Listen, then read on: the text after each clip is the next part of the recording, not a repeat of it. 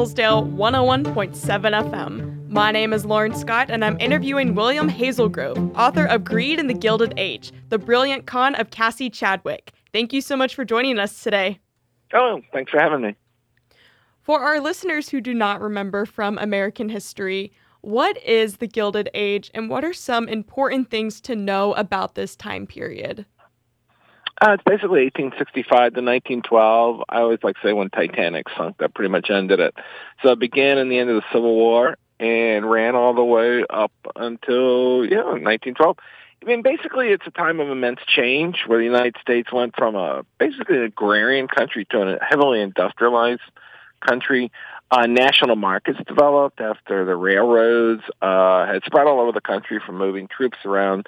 Well, then they were, uh, you know, they were used to move goods to market. So in other words, let's say you were selling your corn before at your local town. Now you sold your corn uh, to New York or Chicago. And then you maybe got your corn from New York or Chicago, or was shipped out to a local grocer. You got your shoes. So this began national markets. This also began uh, the big foundries, uh, Carnegie Steel, um, and and so people then began to sell their time for wages. You know, we're used to this, right? You go work for somebody, you get paid per hour. Well, this was new uh, to to go, you know, work for somebody ten hours in a day and get paid a wage. Um, you know, it, it was a new way of, of monetizing people's time, and you know, there was sort of this wage slave democracy sort of developed. So so the Gilded Age was a lot of money was generated for a few people at the top. So we had this, uh, they called them the 400 families, the 400 richest families. So they, they got all this money. And Mark Twain actually wrote a book called The Gilded Age. And basically he said uh, that, you know, the Gilded Age was almost like think of a banister with a gold patina on it, but rotten wood underneath. And that's how he saw this time. It's easy money. Uh, morals are in the trash. People are doing anything to try and get in on it. And it's incredible change. Um, you know, I, I think uh, one historian said, like, if you you went to bed at eight in 1865 and, and and woke up in like 1870, it would be like a different country because, you know, this brought about mass change. Before the Civil War, most people lived on farms. After the Civil War, most people lived in cities.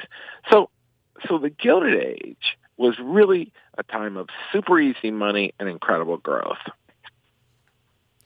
Tell us a little bit about Cassie Chadwick and why you chose to write about her. Um, you know, I was sort of looking around for something to write about, and I stumbled on her story. It's one of those stories that kind of pops up every now and then, sort of a "Don't you know this?" story. And you know, we're all familiar with the Ponzi scheme of the 20s, but she really uh, predated that, uh, 1904. And you know, the more I read about it, the more fascinated I became that she uh, was able to get mm, you know probably equivalent of sixty million dollars today uh, by saying basically she was the illegitimate daughter of Andrew Carnegie, who was the richest man in the country. So this woman of nothing, I mean, her real name was Elizabeth Bigley. She's from Canada, and she was a drifter.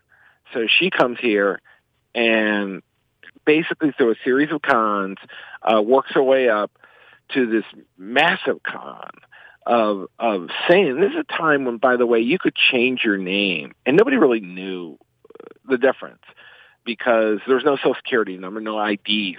You just said, "Well, this is who I am." That's who you became. So she came with this idea to say that she was this illegitimate daughter of Andrew Carnegie, and that she, in fact, was going to inherit his fortune. And so this is what really intrigued me. It's sort of a emblematic of the Gilded Age. Also, you know, it's a real woman story. Before women had to vote. Uh, and if you've been watching Inventing Anna um, on Netflix or The Gilded Age, uh, it's very much both those stories. Inventing Anna is Cassie Chadwick, where this woman and you know 2020 or 2018 said her wealthy father was going to pay off all these people and she went around and just got incredible loans and all this money for people and basically built people out of all this money. Well this is kind of what cassie chadwick did in 1904 and this led to the trial of the century which was would become so popular it knocked teddy roosevelt's inauguration off the front page So she was able to convince these highly educated financiers to loan her hundreds of thousands of dollars. But how exactly was she able to do this? Oh, great question. Um, okay, so this is a time when bankers lent on perceived wealth. So she would get dressed up, come in with a card, one of her early cons. She came with a card that said she was an heiress due to inherit $15,000 and she needed a line of credit. So well, they you know, now we do credit checks, all this stuff, FICO scores. At this time, if a banker believed you were wealthy, they could make a decision on the spot to lend you money. Also, she had a, a strange understanding of financial documents, and she forged all these trust agreements, checks, uh, drafts on banks, um, basically, basically uh, trust agreements, which are very complicated and she would give them to the bankers, and they'd be like, "Oh, well, she is who she thinks she is." And she also used banks like checkers. She would get money from one bank, get a line of credit, then go to another bank and say, "Look, they gave me money for this, um, and I need, say, ten thousand dollars from you, so I'm obviously good for it." And the bank would say, "Oh, well, you know, if this."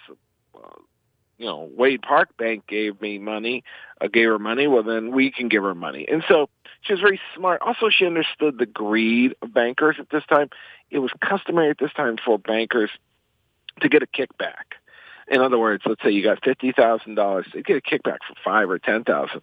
So she understood the greed of these men. Also, she understood how they thought of her as a brainless woman. At this time, the best a woman could do was say be a nurse or a secretary, maybe a teacher. Um, you know, they were really second class citizens, and so she used that she used the fact that they thought, well, she couldn't ever be smart enough to pull a con. She must be just this wealthy woman. And then, you know, they would give her the money. And um and and again, you know, it was greed. Um also they would charge her exorbitant interest rates. And again, they thought she was too dumb to know the difference and she didn't care because she was never going to pay them back anyway. You are listening to Radio Free Hillsdale 101.7 FM. My name is Lauren Scott, and I'm interviewing William Hazelgrove, author of Greed in the Gilded Age The Brilliant Con of Cassie Chadwick. So many people remember Chadwick to be a criminal or someone who did something unprecedented in her time, but what can we say about her childhood and her personal life? Things that maybe people wouldn't know. Yeah, I mean, she was Elizabeth Bigley from Canada. She was poor, um, you know, not dirt poor, but the family didn't have much. Her father worked for the railroad, and very at a very early age, she was different. Um, she would go into what her mother and sister called spells, where she wouldn't talk to anybody. Um, she had a slight lisp. She was hard of hearing. She w- she wasn't beautiful, but she did have a sort of alluring eyes that people later said were hypnotic. Um, and she had an early fascination with wealth, with fine restaurants, with fine clothes. And so when her first con blew up in Canada, they took her to trial and she basically acted like she was insane. And they said, tell you what, we're not going to put you in jail, but you have to leave. And so she went to live, live with her sister in Cleveland. Um, and her sister was living this very quiet life and she immediately started conning people, uh, you know, getting loans from loan sharks, and then she hocked all her sister's uh, furniture. And you know, when they came to collect the furniture, uh, her sister's husband threw her out. So then she changed her name to Madame de Vere, and she became this uh, sort of clairvoyant. It is a time when people wanted to talk to the dead. You know, religion was falling back with the advent of the 20th century, secularism, materialism, and so you know, again, another con. She'd take people's money and and say that you know she was having contact with their dead mother, dead dead grandmother, and you know, so she she just kept conning people. And then she bumped into a guy named Doctor Springsteen, married him, telling him she was a rich heiress from Ireland. Uh, he dies, but she does have a son with him, inherits a little money, goes back to her sister to stay with her again, and again she starts doing this, you know clairvoyant thing again. And she actually ends up getting into a con with another man who was trying to defraud an insurance company, and she actually took the blame for it. This guy sort of pulled one on her, and she got sentenced to prison for ten years. And she only served three, but it's during this time she swore revenge against men, and it's probably during this time she started to think about the Carnegie con. When she got out, she sort of you know remade herself, went back to Cleveland, and opened a massage parlor. And it, and, you know, at this time rheumatism was really bad, so it really was a massage parlor. And Dr. Chadwick, a very renowned uh, physician, comes in. He lives on Millionaires Row. Um, he's very taken with her. She floats out the whole thing. She's really an heiress, and they marry. So now she's on Millionaires Row in Cleveland with servants, cards, and most people would think, okay, that's enough. But this is where she you know, what, what had her greatest scheme, which was the Carnegie scheme. During this time, women were still not allowed to take out a loan at the bank. So, do you think this is the only reason why Chadwick made up this lie, or was she motivated by something else? I think she was motivated by a desire for wealth, for status, um, and I think she was always plagued by the feeling that you know she was she came from nothing. When she married Chadwick, she spent all his money basically. She redid the house, bought cars, went on trips, bought like eight pianos, um, and basically was draining him. And she invited all the neighbors. They all came and thought she was strange. Some thought she was insane. Um, so you, but you would think, okay, you know, why isn't this enough? Well, I think it's enough because in with Cassie, I think she felt like the more money she had, then the further she was from her, you know, sort of almost hillbilly roots, and that she was as good as anybody else. And then after that, it might just be that some people are born with this innate desire to create, you know, just criminal acts. I mean, they're just, I mean, you do start to think of that when you read about her because why she just every time she just pull a con, pull a con, pull a con. She just never stopped. And I mean, in the book, I go into lots of them. But you know, I think I think it was just she was driven to do this thing um, to get as much money as she could all the time. Upon doing your research on this woman and finding out about more of the cons that she pulled, is there a specific story that stands out to you or something that was just so preposterous you just can't forget? Well, you know, I did all the research with newspapers, which was interesting because there really weren't any sources. Um, probably a couple of stories. Uh, one was when they went to arrest her. Um, she tried to get away in New, in Manhattan in a carriage. She was going to try and go to Europe and just give them the slip. And the Secret Service agents and Treasury agents closed in on her. And so she went to a room with her nurse. And the decorum was such of the day that they didn't just go in and arrest her. They went in and said, pardon me, madam, but we have an unpleasant duty to perform. We have to arrest you. And she said, but I'm ill. You know, I can't, what can I do? And this, you know, big burly Secret Service agent goes, well, then I will wait outside for you until you feel better. I mean, this is the, the age of decorum. So it's all very gentrified. Um, and probably the, the strangest story is this one.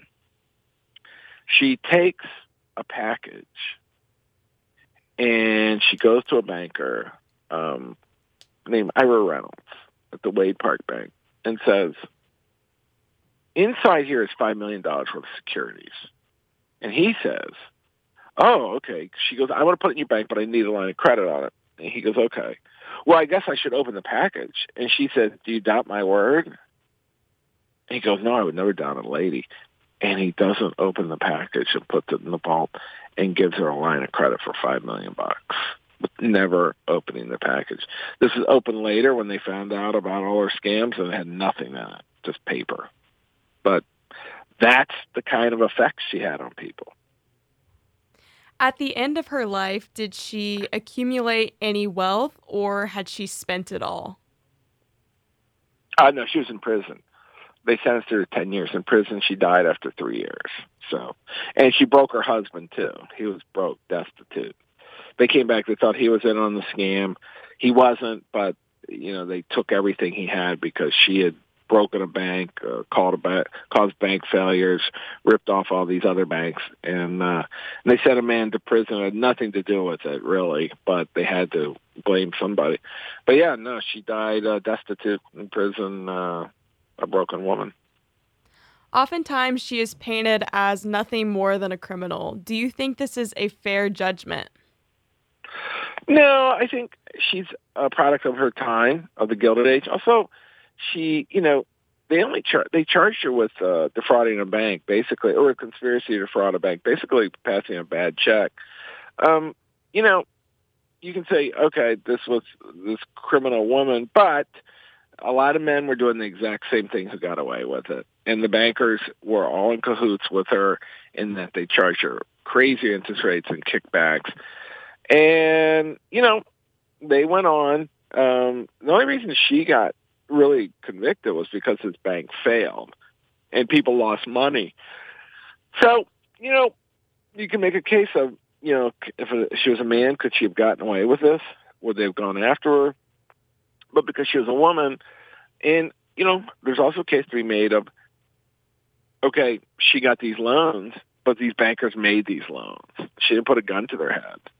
She just told them, you know, I'm a rich I'm a rich heiress. Okay, well, mm, uh, you know, but they gave her the money, and you know there was a guy uh, named Newton um, who lent her 190 thousand, and he later said he never believed that she could pull this off, that there was a man behind it because no woman was smart enough to do this.